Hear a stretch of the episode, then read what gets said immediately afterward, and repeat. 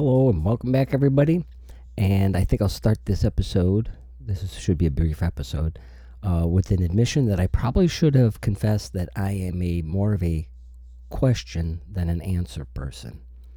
I like to ask. Sometimes I'll ask plenty of questions, uh, and most people following along can come up with their own answers, sort of, because the questions, maybe I'm leading the witness, sort of, but I like to ask a lot of questions. Uh, I think some of the information we receive in the, you know, through fake news or the media or whatever, they, they raise more questions than they provide answers. And that's, that's just, that happens with me a lot. And I happened to catch a few little uh, videos and some more information about the Governor Cuomo scandal. Now, obviously, there was a uh, unwanted sexual advances, sexual assault type thing, but I'd like to focus on the uh, death numbers, thanks to Governor Cuomo. But like I said, I had questions, and that's what we're going to get to here in a second.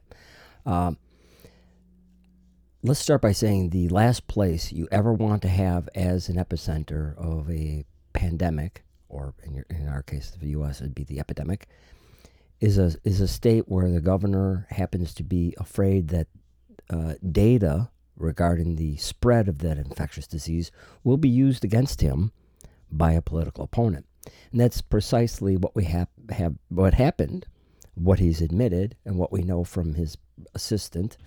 Um, so rather than have the reality of needless deaths of the people in their states and the spread through the country because of his mismanagement, um, it went from a densely populated city to the rest of the country. That's you should start to get curious. You should that should have piqued your curiosity right there.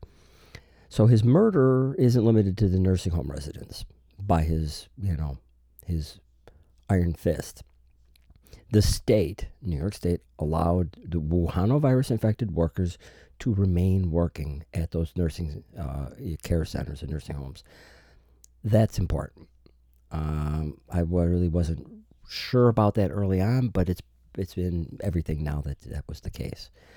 Um, New York elites. Here, let's think about this. The elites. Do you remember that big wave in Florida that the people in the news like to? Oh, it happened to you guys. It's because you're, hor- you know, you're horrible conservative people down there in Florida. New York elites traveled to Florida and they brought the disease with them, and we know this now because they have numbers for the percentage of cases with the New York variant, which was actually the Wuhan virus went to Europe. Europeans, it, it mutated in Europe and then came in to New York from Europe. So, that's what we find, and I got those numbers coming up in a little bit. But let's be frank. What are cities? Let's go back and think about what the rise of cities. Why did cities come about and why they become popular? Cities are engineered to pack people in where the rats will give them a little bit of space, right? There's no concern. There were early on. There was no concern over public safety or health issues. When the oligarchs created the cities, it was to concentrate the labor that the uh, they so richly deserved to abuse.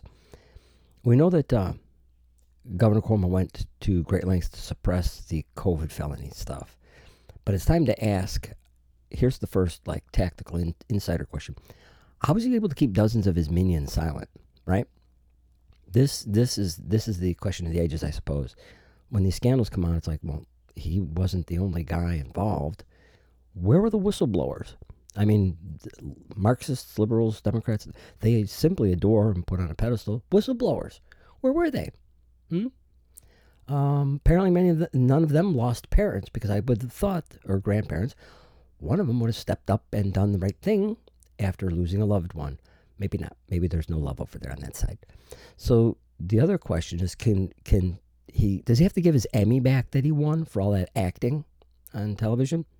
But I mean, because that's what really that's a big part of the weakness of America is that we have these, we worship these idols, you know, these fake, false idols, uh, in Hollywood type things. We just oh, we we cling to them. Too much on that, huh? Um, so if we can't get that Emmy back, uh, can the nitwits who bought his book on quality leadership get full refunds? Okay, that's uh, that's a, that's another good question, right? Uh, and lastly, has fake news learned its lesson? Because there are lessons to be learned from this event and the fallout. Uh, first of all, don't pretend conservatives weren't screaming about this uh, nearly a year ago. We, we were talking about it, but if you're a liberal or a Marxist or an unwitting pawn, you can thank censorship for not hearing the screaming loud enough, right? This is where censorship is really not a good thing in your little thought bubble there. So it's also very unlikely that uh, Governor Cuomo is the only politician with blood on his hands, COVID blood, Wuhan virus blood on his hands. Hint, look at New Jersey. It's a numbers thing and a proximity thing. So let the scandal serve as notice why conservatives don't react the same as as maybe brainwashed people, right? Trust the science. That doesn't work because trust the science has to piggyback on trust the scientists which in turn demands honesty from politicians and people inputting data to the scientists, right? Well, uh, Governor Cuomo did not do that, right? He did not do that. We know that now. So my question is, from all this and trust the science and all that, we spent upwards of $16 billion on uh, that tracing program. And those are just the numbers that I'm aware of. I'm sure uh, it's quite a bit more. Um, the tracing program was supposed to tell us who was giving it to who and such, and was supposed to help draw this down. And it, that tracing program, and uh, they do genetic, you know, they do the sequencing stuff, the genetic uh, study on it to see who gave it to who. And that stuff clearly failed because if that program had been run transparently and efficient, efficiently, it would have identified the New York variant as the primary national source. I'll get to where there's a, you know, a, a scientist who made that claim, right? The primary national source. Uh, and this is a very, very valid reason why sane Americans don't trust Marxist, plan- Marxist plans or agendas. Because they'll you know, it, they sound good for a while, and then the, the numbers, facts, data come out month two, three months later. It's too late. You committed to it, and yeah, we get duped, right? So, what we know from the Cuomo death numbers, New York undercount was at least forty three percent, and Cuomo blamed all the way until Donald Trump was out of office. He blamed the deaths on the enemy. That's about as despicable as you can get. So he was, he won an Emmy, wrote a book about all these deaths but he was the proximate cause of the deaths, basically, right? So the New York variant seeded the case percentages in the following states. These are because he lied, concealed, and didn't share the information. Well, there were court orders, and, and he was actually uh, going to get in some legal hot water, so he basically spilled the beans then, right? But 70% of the cases in Texas came from New York. 78% in Wisconsin came from New York. 80% in Alaska came from New York.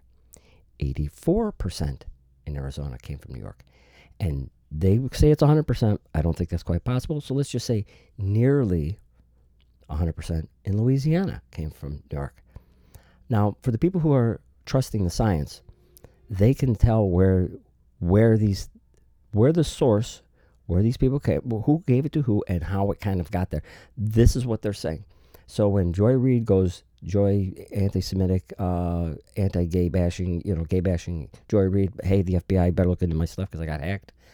When she's up there nodding, nodding her head and screaming, "You get COVID, you get COVID," it's because it all started in New York and they lied. So, and the source for all the, this information and how the transmission was, the you know, where the who seeded who, uh, was the uh, Yale School of Public Health uh, Nathan Grubaugh, um, he claimed New York is the primary gateway for the rest of the country. Um, here's what I'd like to point out.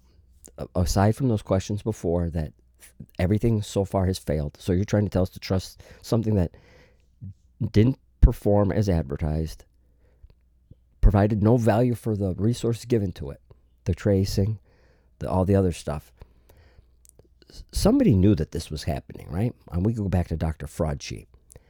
He he is probably the number one villain in all this. When he said that it was less than the flu and masks won't help, as a lie that he admitted to being a lie later, that was the one real chance. That was like the last real chance to have people doing the right thing early enough before the infection rate hit the 1% threshold, in which you know uh, infectious disease can be contained. This is the, and this is the science we had until corona fascism kicked in. That that's the number. They've said that all the way up until this, until you know, reality got knocked out of the box by by uh, COVID, by COVID, corona fascism. So unless uh, here's here's what I say, behind a lot of all this crap that's going on, until liberals stop hate, this kind of thing will continue. These types of events, where the truth comes out later, but everybody's called a conspiracy theorist until the truth comes out, and then they, everybody just, everybody left just kind of ignores it from that point forward.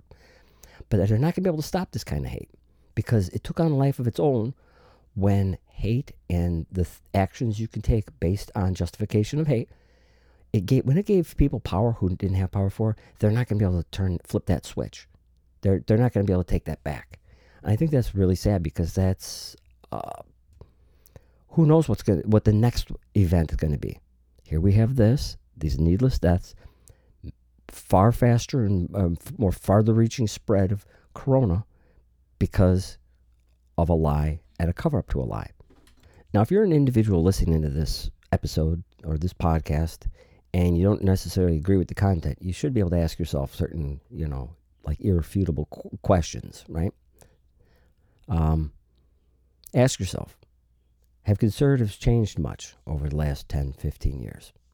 Becoming uh, reprehensible, uh, unable to will, unable or unwilling to work together, no, I don't think so. Um, has have conservatives changed their uh, fundamental shifts in their morality or their sense or beliefs of justice? No, I don't think so either. Uh, so where did the insanity? What what what infused the hate?